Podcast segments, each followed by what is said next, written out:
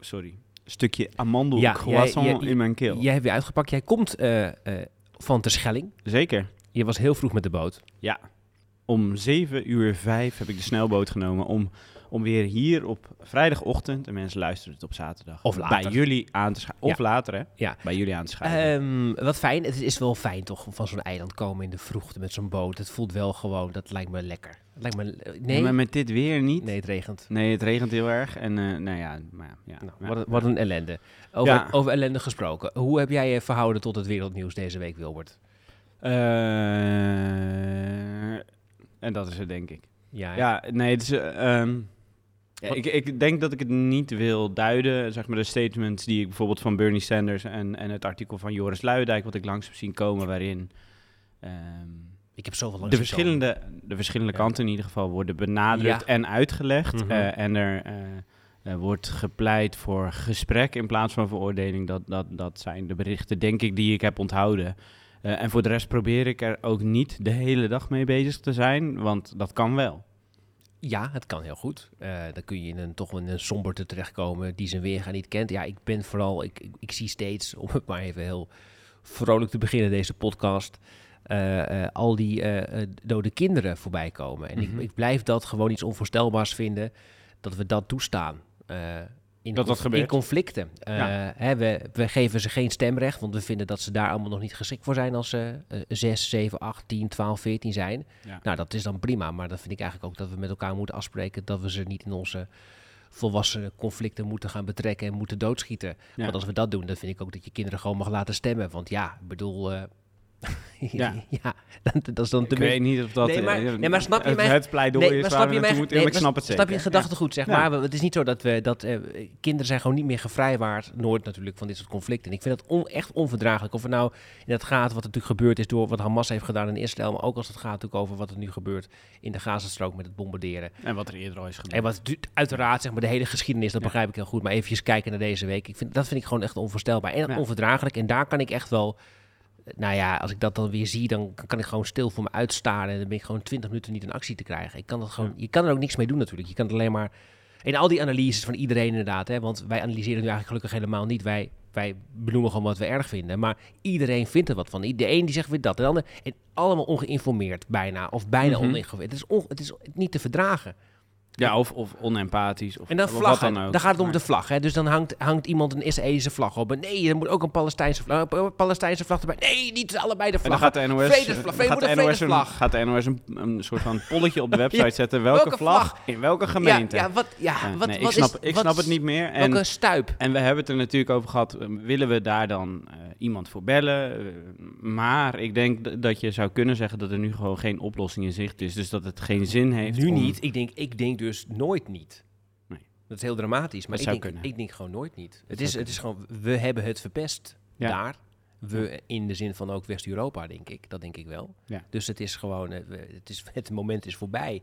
Ja. En het is nu een shitzooi. En ik hoop dat daar, kijk, we moeten hopen dat daar gewoon een keer mensen gaan zijn, in, in- zeg maar, die wel in staat zijn, want wij zijn dat dus hier blijkbaar allemaal niet, om die stap te maken en met elkaar in gesprek te gaan en het op te lossen. Maar dat kunnen ze alleen maar zelf doen daar. Ja. En wij niet, zeg maar, als oude kolonisator van dat gebied. Is toch even een maatje te groot voor de linkse mannen, lost het op. Dit zou is je een grote, flinke maat te groot. Ja. Dit is eh, ons ver voorbij. Dit moeten we echt aan Sven Kokkelman en Thijs van der Brink overlaten. Nou zeg. Als je dan iemand niet over moet laten. Nee, maar wat lossen we wel op Ja. vandaag, eh, Bram? We gaan bellen met drie mensen. Ja, ehm, eh, Jelle Hatenboer had een stuk op RTV Rijnmond en de NOS deze week, want werkte ooit voor Shell, maar is nu bij Extinction Rebellion. Is weggegaan bij, eh, bij, bij het bedrijf waar hij werkte. Eh, best een prima bedrijf, als je de website mag geloven. Ehm, en- Zeker voor je portemonnee. Zeker. Ehm, en ik denk dat we eh, bij hem kunnen, eh, kunnen gaan checken en met hem erover kunnen hebben. Is het nou een oplossing om weg te gaan bij zo'n bedrijf? Eh, of hebben we die bedrijven misschien mensen zoals Jelle Ja, wel nodig? ja. Ja. Goed, goed, goed. Eh, Peter Quint gaan we bellen. Eh, onze, de SP'er van de week. Het soort van, hè? ja. Ongelooflijk. Eh, Die dat- hadden we eh, volgens mij wel een keer Mm. gebeld al, maar dat weet ik niet zeker. Nee, ik, heb, ik hou eigenlijk niet echt een redactiearchief bij. Nee, maakt niet uit. Hoeft ook niet eigenlijk, want Nee. wat doet het er verder toe? Maar we gaan hem bellen en het gaat over Stufie. Ja. Want die rente die is flink omhoog gegaan. Gaat en- omhoog. Die gaat omhoog, Ja. ja, precies. Ja, het is aangekondigd Mhm, dat. mhm, Eh, mhm. en En eh, de, de vraag is maar natuurlijk eh, of, of dat de oplossing was voor de problematiek die erachter zit. Of dat Peter misschien toch wat betere oplossingen heeft. Nou, ook. ik denk dat het antwoord daar nee op is inderdaad. Maar goed, eh, hopelijk dat we er hier nog iets aan kunnen doen aan die rente. Ik weet, ik heb, nog, ik heb zelf nog, heb jij nog studieschuld eigenlijk? Ik heb het afbetaald. Had, je, Ja. niet- had je niet veel? Of had je gewoon een heel hele goede jaar? ik had volgens mij 17.000 of zo. Best- ik, had wel, ik, heb, ik had meer. Maar ik ben een soort van op een gegeven moment versneld af gaan betalen. Ja. Niet omdat ik een huis wilde kopen, want dat kon niet. Nee. Maar eh, wel omdat ik dacht, dan ben ik er maar van. Ik, ik hou heel erg van dingen afmaken. Dus ik dacht, Mooi. dan ben ik er maar vanaf. Ik heb nog wel wat staan, maar als het inderdaad volgens mij ook voor mij omhoog gaat volgend jaar, is het wel aantrekkelijk om het heel snel nu af te gaan betalen. Nou, anders ga je weer veel meer geld betalen. Wilt u de linkse zijn- mannen inhuren? Ja, dan kan dat tegenwoordig ook. heel commercieel, hè? Maar ja, dan, Eh, en ja. Van zijn studieschuld. Ja, en, en jij wilde seks weer uit het verdomhoekje halen deze week. Ja, ik dacht, eh Sex Cells, we bellen al met Shell. Nou, dan kan ja. seks er ook wel bij, Ja. Sex Shells, Oh. zoiets. Ehm, eh, en, eh, maar desalniettemin, eh, het gaat er vaak over of, of we het vaker hebben over seks een oplossing is. Of het gewoon iets is waar we normaal over moeten doen, om, het, om, om Mhm. maar eens met Mark Rutte te spreken. Er was weer een artikel op, op Sikkom deze week dat er in de Jumbo allemaal vibrators en dergelijke werden verkocht. Ja, Is dat überhaupt problematisch? Belle Barbé gaan we spreken. Seksuoloog. Eh, seksuoloog. En zij gaat ja, vertellen of het hebben over seks gewoon de oplossing en je is. weet wat eh, Francis Ford Coppola, eh, die zegt dat, ja, dat, nu wordt het echt... Jij eh, kijkt films, hè? Ik, Ik kijk bijna films, niet. ja. Ja. Hij zegt dat het een goede film, zeg maar, hij zeg maar, wat content die verkoopt is als het gaat over seks, Belle Bardet, politiek, Peter Quint en geweld. Nou ja, Extinction Rebellion in ieder geval. Shell. Geweldloos. Linkse man lost het op van 14 oktober. Ah, er heerst een beetje een rare ondergangsstemming. De linkse mannen lossen het op. There's no way back. Zullen duurzamer moeten? De linkse mannen lossen het op. Iedereen is toch geschrokken naar de voice. linkse mannen lossen het op. Om die tweedeling te voorkomen. Wij zijn een vreedzame beweging.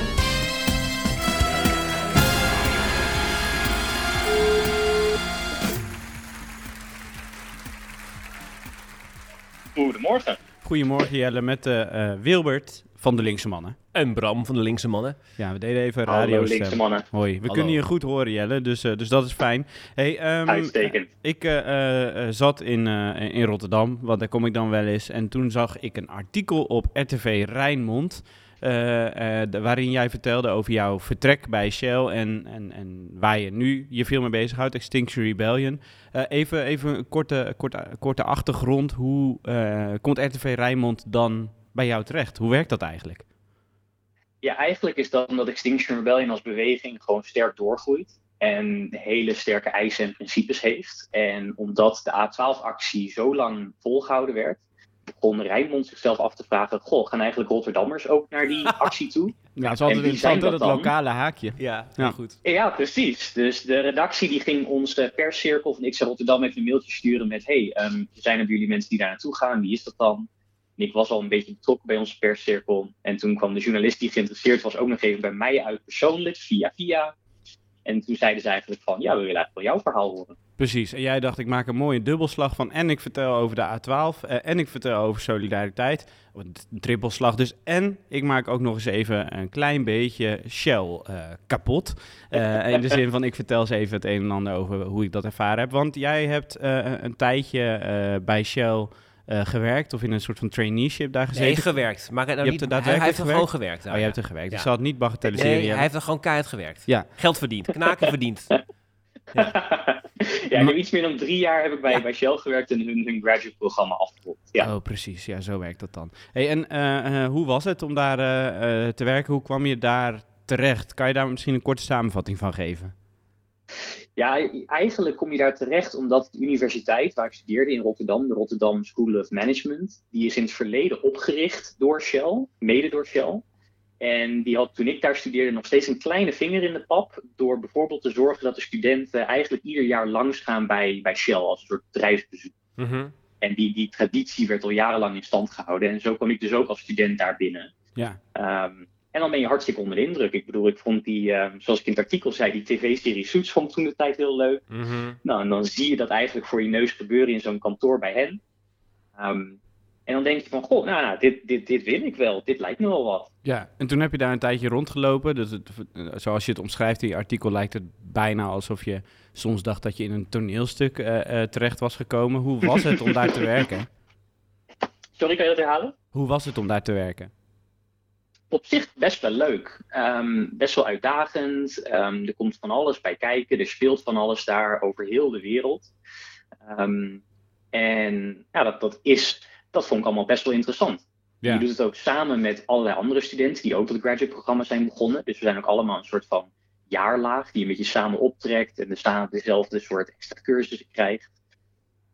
Hey, en, samen ga je een beetje door het bedrijf heen. Ja, Jelle, en het is natuurlijk zo dat, oké, eh, maar is het dan, het, het, lijkt wel een soort van bijna eh, sectarisch, hè? Dus je, je doet die business school in, uh, in Rotterdam en dan ga je bij bedrijven kijken en uiteindelijk kom je dan bij Shell terecht. Kon, kon je, uh, toen je zo oud was, helemaal niet zelf nadenken? ik, nou ja, volgens mij, als je, om een secte te worden, moet je aan veel meer voorwaarden voldoen. Ja. Dat is het geloof ik niet. Um, maar ja, het is wel natuurlijk een, heel erg onprettig dat, dat nu je gewoon wat meer jaren achter je hebt, dat Ja. je ziet dat zo'n universiteit wel beïnvloed wordt door Ja. zo'n partij. Ja, dat is ook erg En dat die keuze dat wordt een beetje opgedrongen. Ja, en, en, en toen begon het op zijn eind te lopen voor jou eh, bij Shell. Eh, wel- welke redenen eh, lagen daar een beetje onder?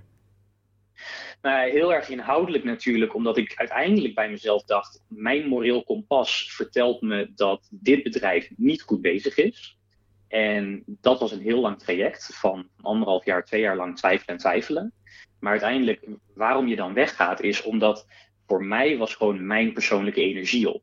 Want daar fulltime werken en je eigen onderzoek doen en kritische vragen stellen. En activisme daarbuiten bij Milieudefensie nog Mhm. uiteindelijk, als je dan niet iemand krijgt die zegt: ehm, Wauw, Jelle, goede vraag, je hebt gelijk, ik ga eens met je meedoen. Ik ga eens met je meekijken hoe, dit in, hoe de vork in de steel zit. Ja, uiteindelijk is na zo lang is dan gewoon je, e- je energie op, je batterij leeg. En dan denk je van: Wil ik dit nog langer doen? Is er licht aan het einde van deze tunnel? En toen aan het einde van die, die periode begon dus ook de rechtszaak te lopen van Milieudefensie tegen mijn eigen werkgever. Ja, En dan ben je dus eigenlijk aan het werk bij een plek waar je ook een rechtszaak tegen hebt lopen voor het schenden van mensenrechten. ja. Nee, dat, dat snap ik, dat punt. En ik las ook in, eh, ik heb natuurlijk het stuk ook gelezen, eh, dat, dat eigenlijk de, de reden dat jij je ging verdiepen in eh, de shitzooi bij Shell was ook weer persoonlijk, want je kreeg gewoon last van je eigen luchtwegen.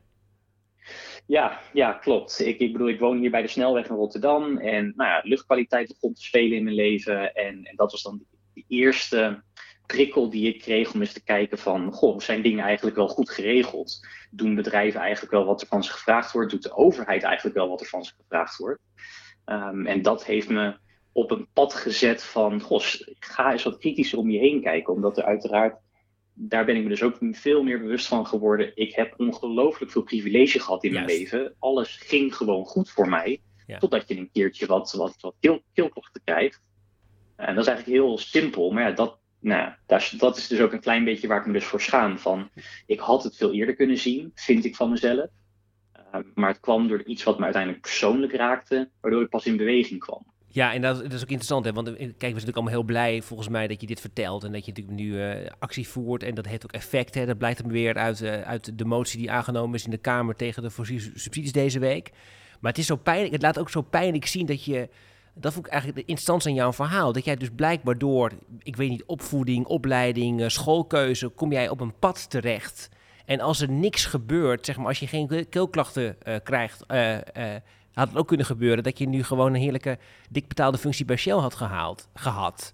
Eh, eh, dit- dat, dat, dat zeg maar vind ik er dan op een rare manier ook wel sectarisch aan. Zeg maar. het, het leed moet je zelf treffen om uiteindelijk eh, door te krijgen hoeveel leed eh, Shell andere mensen al berokkent in de wereld. Nou, en daarom wil ik ook heel veel credits geven aan al die activisten die al, nog voordat ik bij Shell ging werken, al heel lang bezig waren Mhm. met actie voeren tegen Shell. Maar ook tegen een systeem dat Shell toelaat die klauwen in studenten te houden. Ja, Dat Shell toelaat greenwashing te doen. ja, En, en het pijnlijke is ook van, ik was in Groningen aan het studeren en ik heb daar Al Gore horen spreken in Groningen over de klimaatcrisis. En vier, vijf jaar later begin ik alsnog te werken bij Shell. dan, Ongelooflijk. dan is er toch systematisch iets fout wat mensen de verkeerde kant op duwt. Ja, Ja. ja. het is heel vreemd hoe het werkt. Ja. En, maar, en toen heb jij wel de stap genomen eh, om daar dan ook eh, eh, weg te gaan. En dan geef je zo'n interview aan Rijmond. En dat, dat artikel, eh, dat was ook gelardeerd door reacties van Shell die zich wel of niet herkenden in dingen. Die wel of niet op route waren of dat soort dingen. Maar hoe wordt er eh, ehm, met jou omgegaan als je dan weggaat bij Shell en, en, en, en bijvoorbeeld zo geïnterviewd wordt?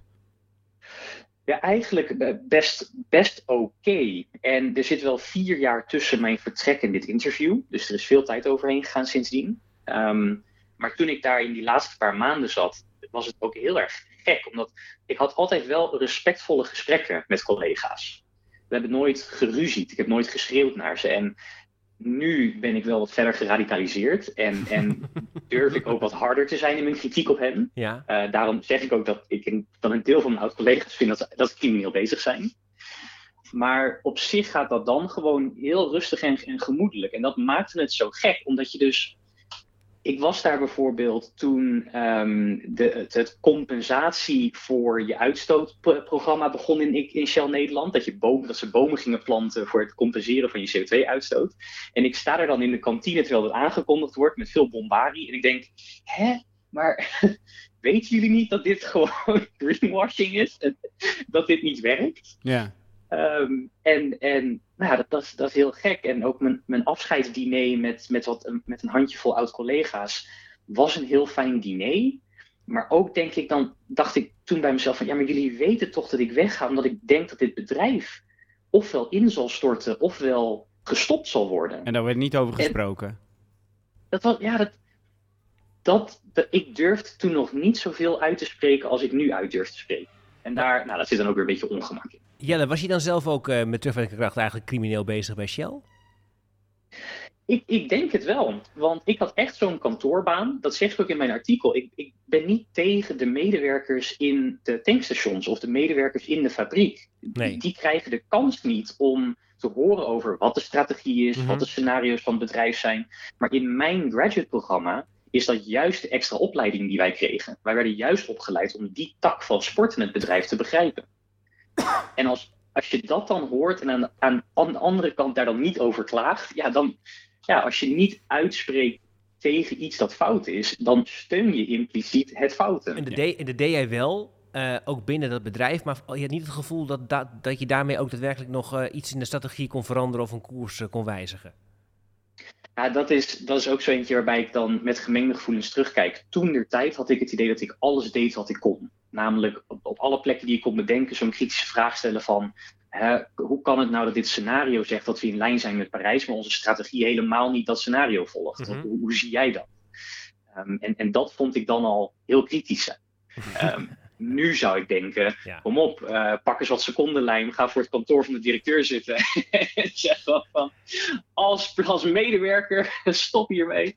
Zoiets. Ja, Maar dat, dat, dat bedenk je dan nog niet. Nee. Ehm, Nee, dus je moet er en misschien je- uitstappen om, om dat te begrijpen. Maar, maar zou het, als je dan op. Want wij, we, we, zijn natuurlijk altijd op zoek naar wat is dan de oplossing. En, en de oplossing Ja. zou kunnen zijn dat alle eh, jonge mensen eh, weglopen bij bedrijven zoals Shell.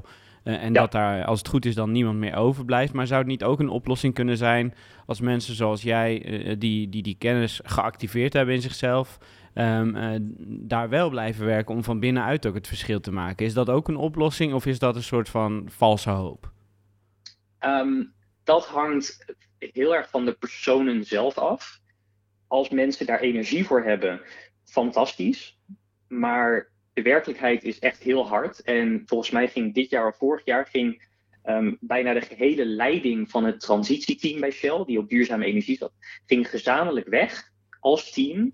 Omdat ze zeiden, wij krijgen gewoon bijna niks gedaan in dit bedrijf. Hm. Men wil gewoon niet dat wij slagen.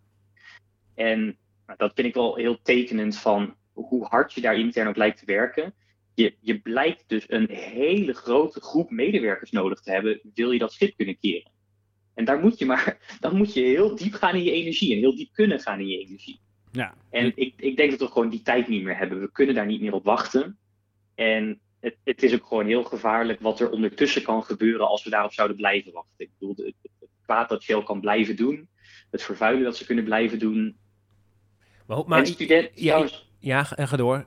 Studenten ging je zeggen? Studenten, studenten in Engeland eh, boycotten, zijn dit jaar wel bijvoorbeeld verzekeraars gaan boycotten die fossiele bedrijven nog verzekeren. Projecten van die bedrijven Ja, maar, ja, maar en, ik, dat snap ik. Dus Shell wil zeggen, ik, ik kan van binnenuit kun je dan Shell inderdaad moeilijk veranderen. En eh, je, kun, je, je kan ook niet wachten tot het, dat, het, dat het gaat veranderen, want dan ben je waarschijnlijk al te laat, als je al niet te laat bent. Maar hoe komen we dan van Shell af, Jelle? Ja, er is ge- geen wonder dat ik actief ben bij Extinction Rebellion. Ja, Het, het is, Shell verloor de rechtszaak van Milieudefensie. Shell is veroordeeld voor het schenden van mensenrechten. Daar gaan ze tegen in hoger beroep, maar ik verwacht niet dat ze dat gaan winnen, want ondertussen zijn ze nog slechter bezig gegaan.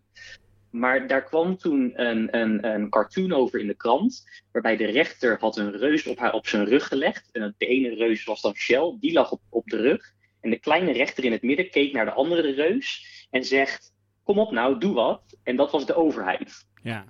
Want de overheid negeert dat zo'n groot bedrijf mag vervuilen. En daarom is bij Extinction Rebellion ook, ook de boodschap dat de overheid iets moet gaan doen. En dat we daar eisen voor hebben. Ja, precies. Nou, en, en daar hebben we het veel over gehad hier. En, en Extinction Rebellion, daar wilde jij nog eh, een paar woorden aan wijden. Aan het eind van jouw artikel heb je het ook over, over solidariteit en het belang daarvan. Ik dacht, het is toch wel fijn om je daar ook gewoon nog heel veel de gelegenheid voor te Zo, geven om iets over te wat zeggen. luxe is dit zeg. Gewoon een platformfunctie. eh mooi. Nou. Ja, gewoon wauw. Nee, bedankt. Want, want in het interview hadden we het ook over wat mij nou motiveerde om bij de rebellie actief te zijn. En toen wilde ik ook gewoon noemen dat ik, ja, ik wil solidair staan met mensen die al veel langer strijden dan ik. Met name tegen armoede, tegen racisme. Mijn, mijn interviewtijd had best wel naar Jerry Afrié kunnen gaan van Kick Out Zwarte Piet, die gewoon veel meer heeft meegemaakt dan ik. Ja. Of het had kunnen gaan naar Nasrin Nassikdar, een, een ontzettend inspirerende vrouw in Rotterdam die strijdt tegen armoede.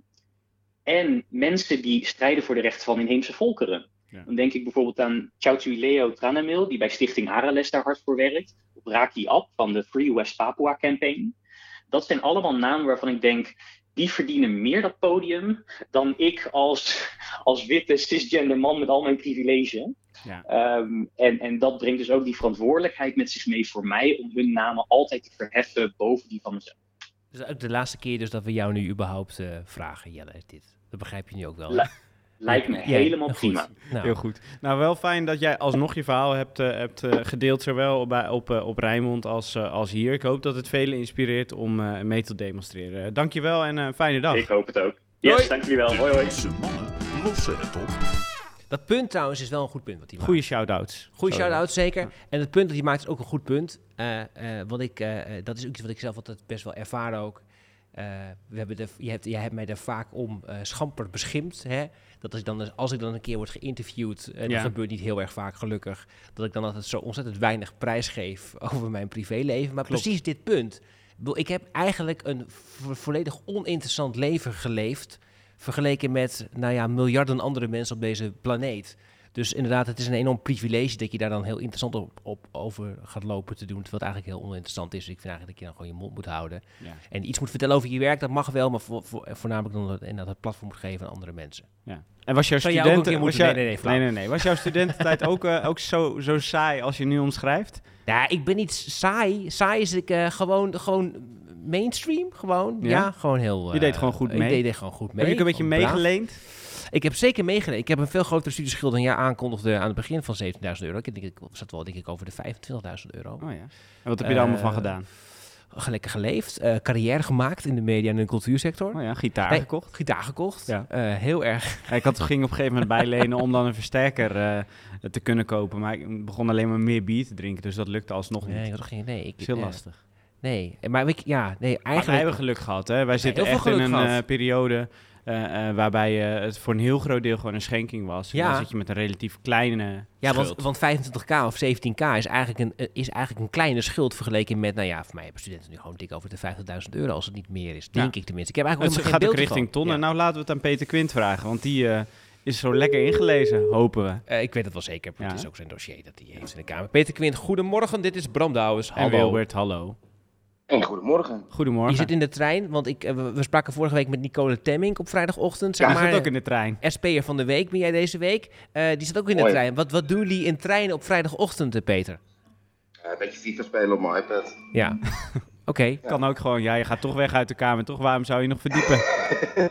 Lekker FIFA spelen. hey Peter, Ja. ehm, eh, eh, we gaan met jou bellen over, eh, of we gaan met jou, we zijn met jou aan het bellen op dit moment, eh, over eh, die nieuwe aangekondigde studierente. En Bram en ik hadden het er net over wat voor schuld we hadden toen we, toen we klaar waren met studeren. Ik zat op 17.000, Bram zat op een dikke 25.000. Ja. Ehm, Ja. dus, en dan zijn we eigenlijk nog best wel geluksvogels, geloof ik. Want, want hoe zit Ja, het met zit studenten die de laatste jaren dan eh, eh, afstuderen? Nou ja, volgens mij ligt het gemiddelde ondertussen boven de 20.000. En zijn er uitschieters, zeker als je een keer van studie veranderd bent, naar de 60, 70.000 euro. Ja. Ik heb, ik heb extreme gevallen van meer dan een ton gehoord. Ja, en, dan, Eh. en, dan, en dan moet, dat moet je dan eh, terug gaan betalen. In mijn geval was het nog voor een heel groot deel ook een, eh, een schenking. En dat is nu geloof ik ook weer zo. Ik ben het een beetje kwijtgeraakt hoor, Ja, wat- hoe het hoe, allemaal hoe zit de bij de situatie nu, Peter? Ja, hoe, zit, hoe zit het nu eigenlijk? Eh, die, diezelfde regeling bestaat nog steeds. Kijk, er wordt rekening gehouden met hoeveel je verdient als je gaat terugbetalen. Maar de terugbetaaltermijn is wel verlengd. Eh, die, is, die, die was in het verleden uit mijn hoofd 15 jaar en ik geloof nu iets van 30 jaar. Ja, Ja. 35 Eh, geloof ik zelfs. Dus je, je betaalt langer terug. Eh, en je hebt dus ook meer jaren, en dat, nou, is het bruggetje naar die renteverhoging. Je hebt dus ook meer jaren van nou ja, rente op rente van je studieschuld. Dus je betaalt uiteindelijk veel grotere of hogere bedragen terug dan in het verleden het geval was. Ja, want die, die rente eh, die, die nu is aangekondigd, hoe hoog is die? En hoe ziet dat er dan bijvoorbeeld uit? Hoeveel gaan mensen dan terugbetalen? Het, is een, eh, het, het- het is een vervijfvoudiging van, eh, van wat die tot nu toe was. En we hebben natuurlijk jaren gehad met, eh, met, met extreme eh, lage rente. Dus als je de percentages ziet, dan gaat het nu om, wat is het, 1, zoveel procent? Ja? Eh, het, het, het wordt nu ruim 2% en het was ongeveer een half.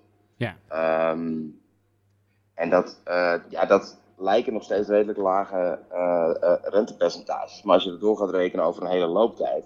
Eh, ja, in, in mijn tijd konden mensen nog wel eens een keer een huis kopen. Dus dan, zei- dan zie je dat verschil ook met, met je hypotheek, zeg maar, tussen, tussen 2 of 4 procent. En dat, Ja. dat scheelt duizenden, vele duizenden euro's lange termijn. En wat, en wat gaat het dan betekenen voor die studenten? Hè? Want eh, we, we hoorden dan een rentepercentage van 2,5%. En we snappen wel dat mensen, studenten meer moeten gaan betalen. Maar waar heb, wat, wat zijn de Ja, consequenties snappen we dan? dat? Waar, waar is die verhoging van die rente eigenlijk voor nodig? De rente wordt Dat is een sowieso... goede vraag.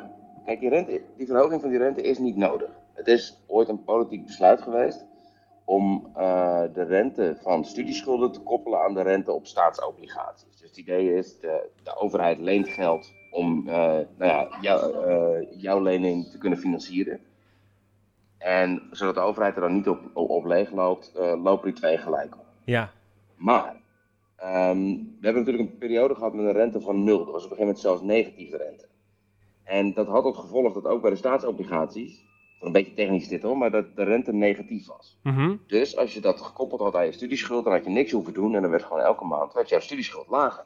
ja, dat was mooi geweest. dat was te gek geweest. Ja. Ja. Wauw. En toen was, toen was in de maand het systeem aangepast. En nu zeggen ze, ja, dit is de structuur waar we voor gekozen hebben. En we hebben altijd gezegd dat het gekoppeld zou zijn aan de staatsobligaties.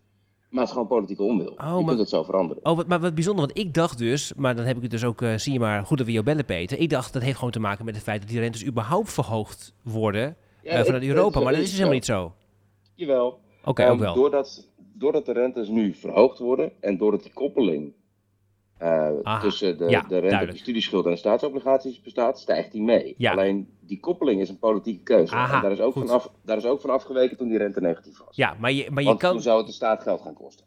Ja, dus je, oh, dus je kan zeg maar eigenlijk in het. Ja, dus ze kunnen, de, keuze kan gemaakt worden om het op nul te, Ja. te houden. Maar eigenlijk is het, het is een volledig politieke keuze om dus nu studenten meer te laten betalen. Vind ik het belangrijk zeg, om nog even dat goed gezegd Ja. te hebben. Want dan weten we ook hoe we in de wedstrijd staan. Ja, nee, precies. Ik bedoel, het kan gewoon anders. Dan moet je je regeling aanpassen. En dat zei ik, ik, heb, ik heb van de week met de, met de minister in, in de zijlijn van een ander debatje, hadden we het ook even hierover. En hij zegt ook gewoon, ja, het kan. Het kost alleen miljarden. En op het moment dat ik dat nu ga doen, dan, gaan, dan moet ik dat binnen mijn eigen begroting zoeken. En dan gaat dat geld van de onderwijsbegroting af. En dat ga ik niet doen. En dan is het nog. Dat was zijn korte Ja, samenvatting. goed. Oké, dan weten we het uitgangspunt. Daarom gaat die rente dus omhoog. Politieke keuze. En wat gaat dit dan dus betekenen voor bijvoorbeeld die pechgeneratie? Dat is die generatie vanaf 2015 die dus inderdaad geen studiefinanciering heeft gekregen. Ja. Heel veel moest lenen, maar die ook dus weer extra rente moet gaan betalen over die grote lening. Wat betekent het dan voor die generatie studenten? Maar ja, heel veel slecht nieuws als er niks verandert.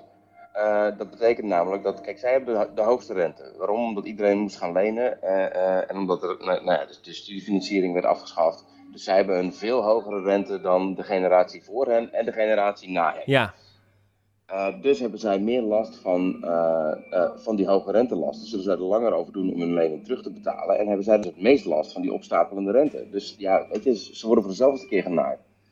Ja ze gaan Eerst ook... was het dan met de, ja, dat is de, dat is de huiselijke samenvatting. Eerst, eerst dan met de invoering van het systeem.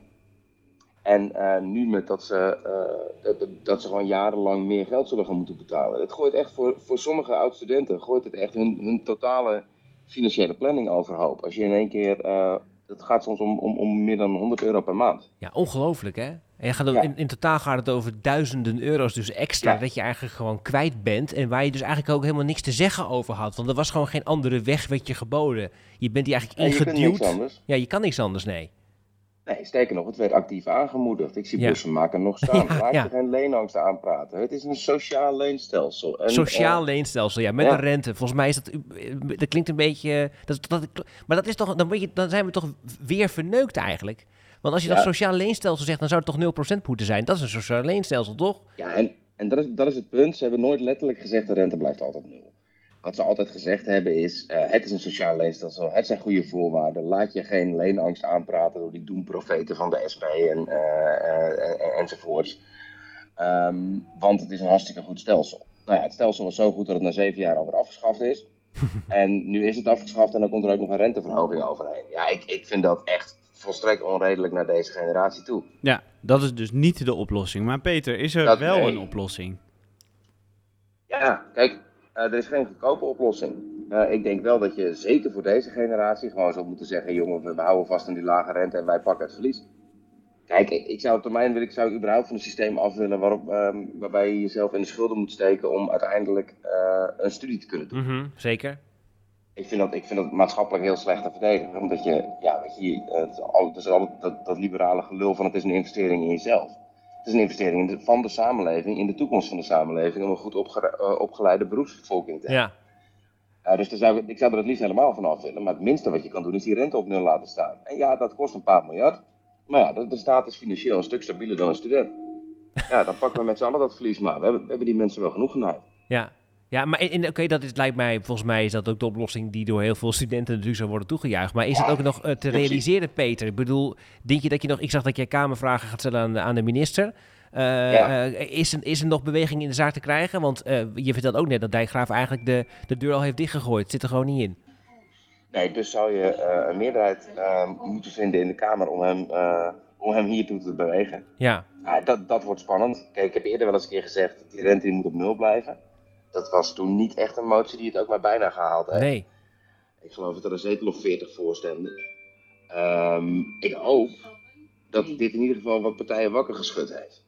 Eh, Ja. Dat ze nu in één keer zien van ja, maar wacht even. Eh, dit gaat om zoveel geld over zo'n lange tijd. Dit, dit wordt echt bepalend in, in, in, in de levens van een hele hoop Ja, studenten. ex-studenten. bestaanszekerheid, Peter Quint. Dat is toch een Ja. toverwoord bij de, bij de campagne op dit moment. Dus dit lijkt mij Ja, dan toch had- een had appeltje iemand het daar eitje. maar eens over. Ja, Ja, wat zeg je? had iemand het daar maar eens Had, over. had iemand het daar maar Ja. een keer over? Ja, dat wordt bijna nooit gehoord. Bestaanszekerheid, ja. Goed, oké. En, en helpt het dan nog mee dat er misschien verkiezingen komen? Dat het een... Dat, helpt, dat is wel de Ja. hoop die ik heb. Ja. Ja. Dat is misschien, misschien, misschien een beetje opportunistisch, maar ik heb zoiets van je moet een overwinning pakken als je hem kunt pakken. Ehm, dus ik hoop, ik ben aan het kijken welke middelen we nog kunnen forceren om in ieder geval voordat de Kamer met een oneindig lang verkiezingsreces gaat. Ja. Dat is al over twee weken. Ja, jezus. Ehm, dus ik moet daar misschien een beetje de procedures voor buigen. Maar we hebben nog een jij. debat, een twee minuten debat over het MBO. Nou, MBO's zijn ook studenten, eh MBO's hebben dus ook een lening. Ehm, dus misschien kan ik daar een motie indienen. Het is wat gezocht. En ik zal eerst even moeten gaan kijken of het ook lukt om andere partijen mee te krijgen. Ehm, maar er is me wel een hoop aangelegen om. Peter, om- dit om is, jouw, dit wordt jouw zwanenzang. Peter, dit is het Ja, laatste uiteindelijk- kunststukje van Peter Quint. De mouwtjes nog één keer op, het t-shirtje nog één keer opstropen en, er- en ervoor Ja. gaan, Peter. Nee, dit, zou, dit zou inderdaad mijn, eh, eh, mijn zwanenzang moeten zijn. Ja, Ja. Mooi. dat ben ik met je eens. Nou, Peter, daar gaan we je ook op beoordelen de rest van ons leven, oké? Eh, dat is een, een weinig geruststellende, maar wel motiverende gedachte. Ja. Hey, succes, goede reis, Peter. Yes. Hoi. Oké, hoi. Gaan we toch wel missen, Peter Quint.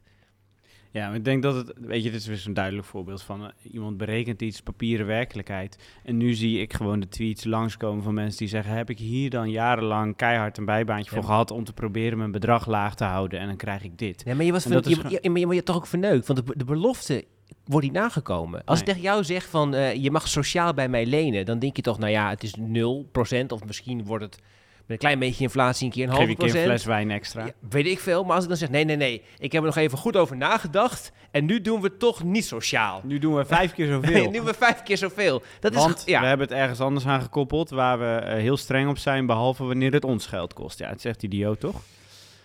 Inderdaad. Eh, goed. ehm iets Een heel- ongemakkelijk onderwerp voor jou. Eh, nou, Nee, valt, valt, op zich grapje. wel, valt op zich wel mee. Valt op zich wel mee. Eh, ja, want eh, we gaan bellen met Belle Bardet. Barbé. Barbé, sorry, excuses. Belle Barbet. Ja. Eh, en dat gaat dan over seks. Het gaat over seks. Nou, ik denk dat de afgelopen tijd, en zeker niet de afgelopen tijd, gewoon als je kijkt naar wat bijvoorbeeld pas in het nieuws was over dat er een programma op tv was, dat ging over grooming, waardoor een meisje het gedrag eh, tussen, ehm, eh, tussen haar en tussen eh, iemand met wie ze online contact had, Mhm. ja, afgebeeld zag en er eigenlijk achter kwam dat, dat, dat, dat daar een, een, hele ongelijkwaardige en problematische, nou niet aspect, een geheel, dat dat een problematisch geheel was. Ja, zeker. Dat, zijn- dat zijn hele belangrijke dingen. En aan de andere kant wordt er toch heel vaak gezegd: ja, maar moeten we het dan wel zo openlijk doen? Moeten er dan wel dildo's en vibrators in de, in de jumbo staan? Ehm, en ik denk dat het wel goed is om, om, om, om te kijken hoe kunnen we nou als maatschappij gezonder met dit thema omgaan. Is dat gewoon er altijd maar open en bloot over praten? En hoe doe je dat? Open en bloot over praten. Prachtig. Er niet eens Eh, eh, hebben over Nee, nagedacht. dat snap ik. Eh, maar de relatie tot seks is inderdaad ingewikkeld, geloof ik. En steeds ingewikkelder in de Ja. maatschappij. Nou, dat lossen we dan nu maar even op voor de mensen thuis dit weekend. En dat doen we samen met Bellen. Goedemorgen Bellen met Wilbert. Hey Wilbert. Dit is Hallo. Bram, hallo. Ja, wij dachten, eh, we, gaan, eh, we gaan jou even over de telefoon spreken. Laten we daar niet weer een, eh, een grapje van maken. Ehm, eh, want eh, we willen het graag... Ja, die hoor jij nooit, of wel? Bellen met bellen. Nee. ik vind dat je er goed omheen hebt gepraat. Ja, dat, dat was ook echt, Ja. dat kostte even, even wat moeite. Ehm, want wij, eh, nou, de, aanleiding waarom ik dacht, ik, wil- ik wilde al langer een keer met je hierover bellen eh, in, in de Linkse Mannen, eh, was dat er eh, op Sikkom, dus dat is een soort van Gronings lokaal eh nieuwsoutlet, weet ik veel hoe je het moet noemen, eh, een websiteje. Blog. blog. Eh, Ja. ehm, en daar stond weer zo'n zo'n lollig prentje over. nou, de dildo's en de vibrators die eh, zijn nu ook in de Jumbo te koop. En dan allemaal mensen die daaronder weer reageren met nou en eh, ja, maar de, hopelijk eh, kunnen de kinderen er niet bij. En eh, mensen doen er allemaal heel lollig en ongemakkelijk over. Ja, en ik dacht, Mhm. laten we gewoon eens met jou, met jou erover bellen. Hoe we hier op een gezonde manier mee om kunnen gaan. Want eh, ja, het is toch best wel gewoon goed om het wel over seks te kunnen hebben. Maar hoe, hoe doe je dat op een manier ja, die recht doet aan het thema? Ja, dat is wel dat is een goede vraag. Want ik denk dat je dat ook inderdaad wel heel veel ziet. Eh, Seks is overal. Maar een echt gesprek over seksualiteit eigenlijk. Want seks is daar natuurlijk maar een klein onderdeel van eigenlijk. eh, dat hoor je veel minder vaak. En ik denk dat het ook wel laat zien dat. En Jumbo heeft dat denk ik wel goed ingeschat. Dat daar gewoon veel reactie op komt. Waardoor ze natuurlijk ook. Ja, dan wordt het echt zo'n ludieke actie, zeg Mhm. maar. Ja, En dat laat wel zien, denk ik, dat er gewoon nog steeds een, een taboe op deze onderwerpen eh, zit. En op seks of op seksualiteit, maar ook dus in dit geval heel erg op seksueel plezier. Ja. Ehm, want condooms worden wel al heel lang verkocht in de supermarkt. mhm. Ehm, maar dat is dan eh, eh, wel oké of zo, omdat dat is om een risico te beperken. Ja, want, wa- Eh. want waarom, waarom vinden mensen het lollig als het over zoiets gaat? Komt het omdat het een, een taboe is? En, en, en hoe zit dat dan? Ja, ik denk dat mensen zelf schaamte ervaren. En dat dan een manier om daarmee om te gaan is door er een grap over te maken. Ehm, veel mensen vinden gewoon nog steeds dat seks iets is wat eigenlijk alleen binnen de muren van je slaapkamer met je partner besproken zou moeten of kunnen worden. En zelfs dat gebeurt ook heel vaak niet tussen partners. Ehm, dus op het moment dat het dan zo in de aandacht komt en je opeens met de buurvrouw of met iemand in de supermarkt hierover zou praten, ja, dan schieten mensen in een soort kramp en dan gaan ze grappig doen. ja. En als we dan, eh, stel we zouden het er in de slaapkamer met elkaar over hebben, als het alleen maar daarbij zou blijven, wat voor, in, in wat voor maatschappij leven we dan? Ja, precies in deze kutmaatschappij dat we nu in leven, Ja. toch Wilbert? Ja. Precies. ja, ik denk, kijk, wat mij betreft kunnen we dat dus veel meer normaliseren. Dat je het met elkaar over seksualiteit hebt.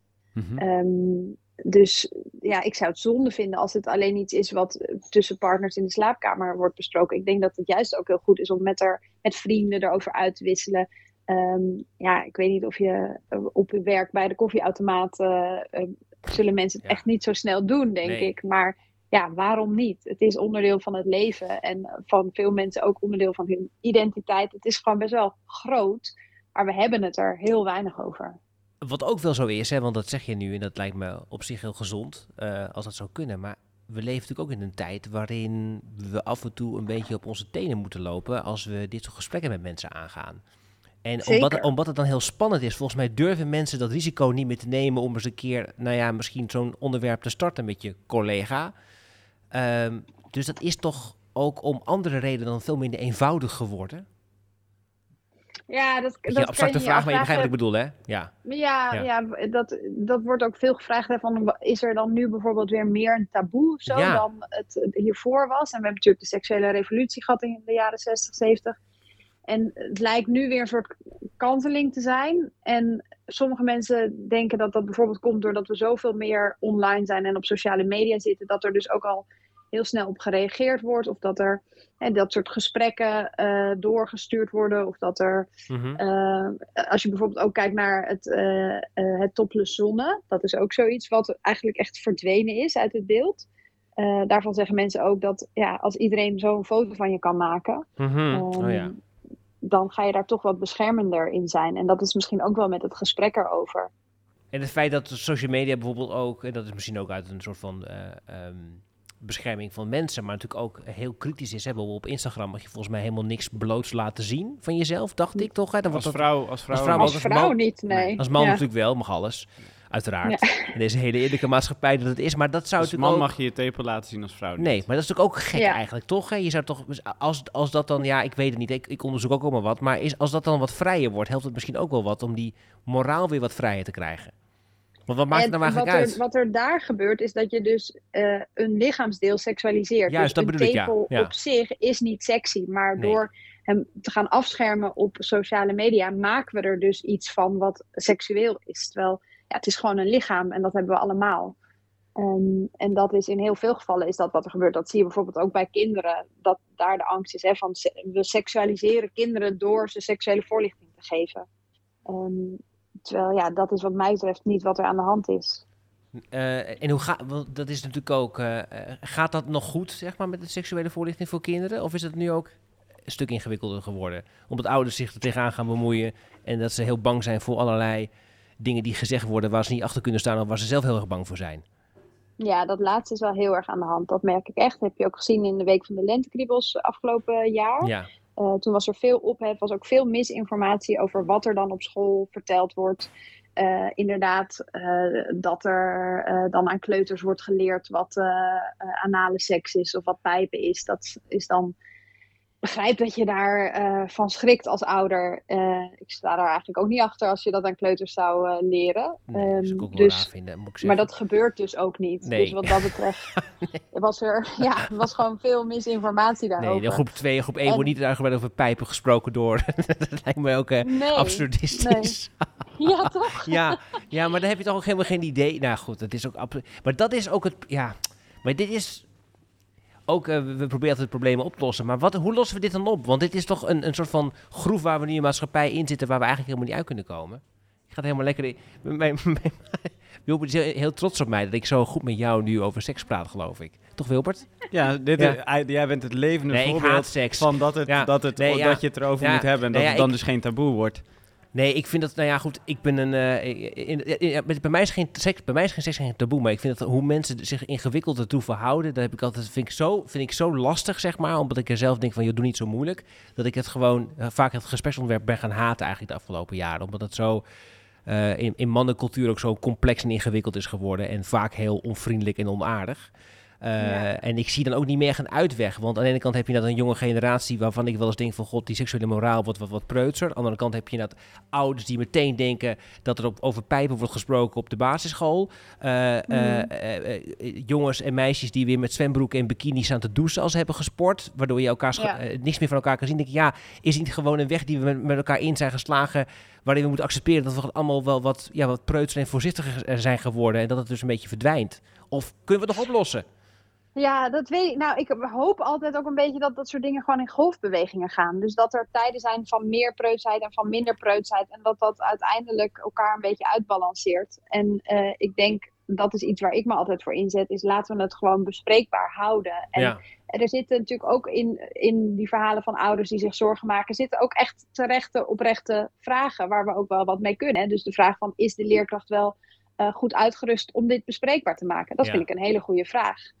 Ehm, dus het is niet dat ook alles in zo'n verhaal dan niet meer klopt. Dus ik denk, ja, laten we vooral niet eh, stoppen met erover praten. En ik hoop dan dat op een gegeven moment we weer met z'n allen in een soort golf omhoog gaan. En dat we weer meer naar een wat vrijere seksuele moraal kunnen. Ik keek vroeger naar Purno de Purno. Keek ik op... eh, ja, keek ik ook, ja. ja. dat was toch wel een hele vrije seksuele moraal daar. Met een grote Stappen titelaar. de doos, ja. ja. Ja, ja, Rembo en Rembo. Ja, het was, ja, nee, ik weet niet. Maar dan heb je bijvoorbeeld wel weer bij, die, bij de VPRO met al die kinderprogramma's toch ook wel weer dat daar best wel veel. Je hebt de sekszusjes geloof ik toch ook. Er gebeurt best wel weer veel als het gaat over seksuele Ja, dat voorlichting toch. Of is dat ook Er wordt weinig Ja. door kinderen of jongeren gekeken hoor, de sekszusjes. Oké. Dat is meestal eigenlijk, dat is meer volwassen. Oké, Ehm, en zeker zeg maar Purno. De Purno was echt op zondagochtend om. 9 uur. Dus dat is wel echt anders. ja, dat is echt anders, ja. Ja, ja, dat zou zo, Nee, zoiets, ja. Dat is wel heel goed eigenlijk, hè.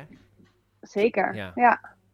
Ik ben nog gevraagd, Wilbert. Ja, je zit mij aan te kijken. Ik- Ja. Nee, ik vond het gewoon heel leuk om mee te luisteren ja. eigenlijk. Maar, wat, maar hoezo? jij, jij, jou, jouw verhouding tot, tot seks is zo fantastisch dat jij geen enkele instructie meer nodig hebt van bellen. Ik heb, ik heb niet nog een andere vraag dan, eh, dan, Nee, dan waar we het nu over hebben gehad. van- ja. Nee, want, nee, want maar volgens mij is het, eh, als, als ik dan kijk naar mijn omgeving, dan is het dus juist zo dat doordat ik er met vrienden over ben gaan praten, Oh, eh, dat ik het daardoor als veel minder problematisch ben Maar gaan heb, je, zien. waar, waar, waar, waar heb je het dan over met vrienden? Eh, nou, over, eh, over, over dingen waar je voor schaamt, over dingen waarvan je denkt, daar ben ik niet goed in of daar ben ik wel goed in. Of hoe werkt dat bij jou, of hoe werkt dat tussen jou en je partner. Oh ja. Ehm, eh, en dat is soms wel ongemakkelijk en soms kan je daar, daar ook om lachen. Maar dat is best wel, Mhm. dat is best wel fijn en best wel oké als je dat binnen een veilige context doet. Dus ik, ik heb er heel veel plezier van gehad om dat, om dat dus wel te doen. En, en dat went gewoon. Ja, Ja. zeker. Dat is wel echt, dat is ook iets wat ik altijd zeg. Het is iets wat je gewoon eh, kan leren eigenlijk. Hè? Dus het praten over seks, dat is gewoon iets wat je kan leren door het wat vaker te doen. En dan wordt het vanzelf makkelijker. Ja, Nou. dan is het een beetje jammer dat de Jumbo denkt er een soort van grappig iets van te kunnen maken. Ja. Maar wel goed, misschien dat, dat ze eh, vibrator en deeldoos bijvoorbeeld wel een plek geven in de supermarkt. Ja, ik bedoel, het ligt ook al in drogisterijen. Hè? Dat is op zich niet heel anders dan een supermarkt, denk ik. Daar komen ook gewoon kinderen. En dat is, het Ja, is al lang niet ja, meer zo nee. die vieze seksshop waar je niet... eh, Nee, en die gezien kinderen in de altijd, hè? Altijd, altijd die ouders zeggen van, en de kinderen dan? Want die kinderen natuurlijk, Ja. ik heb zelf ook een kind Nou, die van kinderen 3,5. die Die zit geen, nee, die zit geen reet namelijk, werkelijk waar. Die Nee. zien niks. Het zijn die ouders die er last van hebben. Die het problematisch vinden. Die zeggen dan, ja, maar de kinderen dan? Nee, jij zelf dan. Het gaat over jou. Ja, precies, dat is zo. Nou, Ja, je, je ziet het door een volwassen bril. we, gaan, eh, we moeten meer over seks praten. Wij ook, Wilbert, denk ik. Veel meer. Gaan we zo doen. Goeie Bij de conclusie. Ja, koffieautomaat. in de volgende podcast. In de extra aflevering. Dan willen we praten over seks. We gaan Elke het week. zien. Dankjewel, Belle. Graag gedaan. Doei. Plezier nog. Joe, doei. Linkse mannen lossen het op. Ja. Ja. Maken er een, eh, maken dus een mooie punt aan deze aflevering. Ja, Wat is het woord ik, van deze week? Ik heb echt... nee, nee, nee. ja, ja, Wat nee. is het woord van deze week? Eh, aan de slag. Dat is, dit zijn drie woorden. Aan de soepboer. Aan, nee, aan de slag is het dan wel. Eh, eh, ga weg bij je baan en ga voor X, XR aan de slag. Maar Dus bij, elk, bij elke baan, bij, als je, als je we- baan in de je- fossiele baan bij Shell. Ja, Shell. Ja, je baan bij Shell Ja, of... Ja, zo'n soortgelijk Dus ook bedrijf. zo'n BP, Gasunie, Gastella, Gasunie, ja, ja. Eh, ja, en eh, die rente moet je op nul laten staan, want de staat is stabieler dan de student. En Peter Quint gaat voor ons Aan de slag. Ja, en dan seks, heb het erover. Dan wordt het geen taboe. En doe het ook. Seks. Aan de slag. Hè? Aan de slag. Over seks gesproken. Eh, iemand die eh, ook eh, op een vrij bijzondere manier seks heeft gehad in zijn leven. En daar ook openlijk over heeft verteld tijdens het programma Vandaag Inside. Is Johan Derksen. Nou was hij ook nog op een andere manier in het nieuws. Namelijk, hij had het over de Joden. Dus een lichte ja, het toets van antisemitisme was hem ook niet vreemd. Maar Henk Kamp is er toch wat beter ingedoken.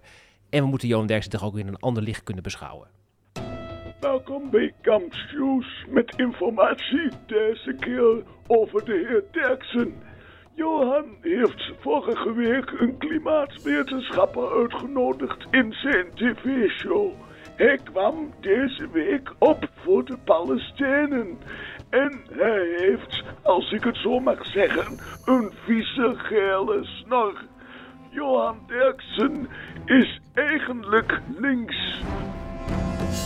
We zijn er allemaal met open ogen ingetuind. De heer Derksen is zogezegd controlled opposition van de linkse media. Miljoenen Nederlanders heeft hij verleid met het rechtse gedachtegoed. Maar nu indoctrineert hij hen en probeert hij iedereen links te maken. Trap er niet in en kijk niet meer naar zijn programma. Tot zover Kampsjuice. Tot de volgende keer en houd oren en ogen open.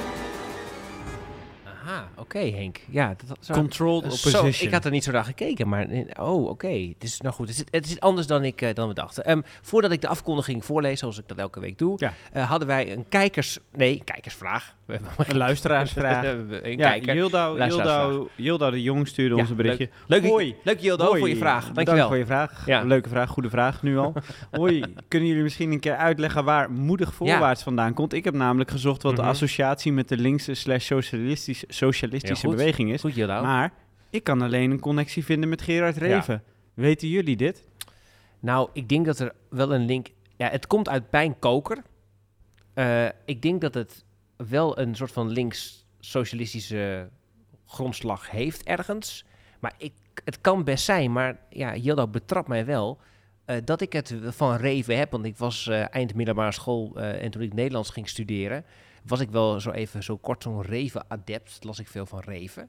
En die spreuk moedig voorwaarts staat in zijn werk inderdaad. Dus het kan best zijn dat ik het daarvan heb uiteindelijk. Ja. Maar goed, dan nog kan het wel links-socialistisch zijn. Ja. Maar ik denk dat, het, dat Hildo eigenlijk wel de wel- spijker op de kop heeft geslagen, zo'n beetje. Precies, betrapt. Maar het is dus wel, het is wel voorwaarts. En moedig klinkt dan toch als een soort van gezamenlijk. Dus het, het- voor mij, het past wel bij ons. Het, past, en, en, het is eigenlijk gewoon helemaal van ons, is het nu gewoon. Daardoor ook. Wij, het is onze... Gerard Le- Reven heeft geen, geen claim meer. Nee, die is ook eh, dood al heel lang. Dus dat nou, scheelt alweer. ja, dus daar vindt er niks meer van. Nee, eh, eh, goed, dan gaan we nu langzaam naar onze prachtige eindspreuk toe werken. Ja. dit waren de linkse mannen die het oplossen. Vergeet Shell, seks. En Stuvie. Vergeet je niet te abonneren op eh, deze podcast en onze website te bezoeken, delinksemanden.nl. En eh, rate onze podcast ook eh, met vijf sterretjes. Dat helpt ons weer in alle ratings en hitlijsten. En op die website vind je nog veel meer oplossingen voor veel meer problemen. En we gaan ook even de agenda denk ik een beetje bijwerken, Wilbert. Want we krijgen een aantal live shows, een stuk of vijf nog wel de komende periode. Er komen een hele hoop aan. Door het land heen. Dus die gaan we online zetten, denk Gaan we online zetten. Tot volgende week. Moedig voorwaarts. De linkse mannen lossen het op. Ja, en dan sluit ik even af met de volgende boodschap. Tot volgende week, zegt Bram net. Nou, die vliegen gaat niet op, want volgende week is er door allerlei omstandigheden geen podcast online. Dus corrigeer ik die boodschap naar tot over twee weken.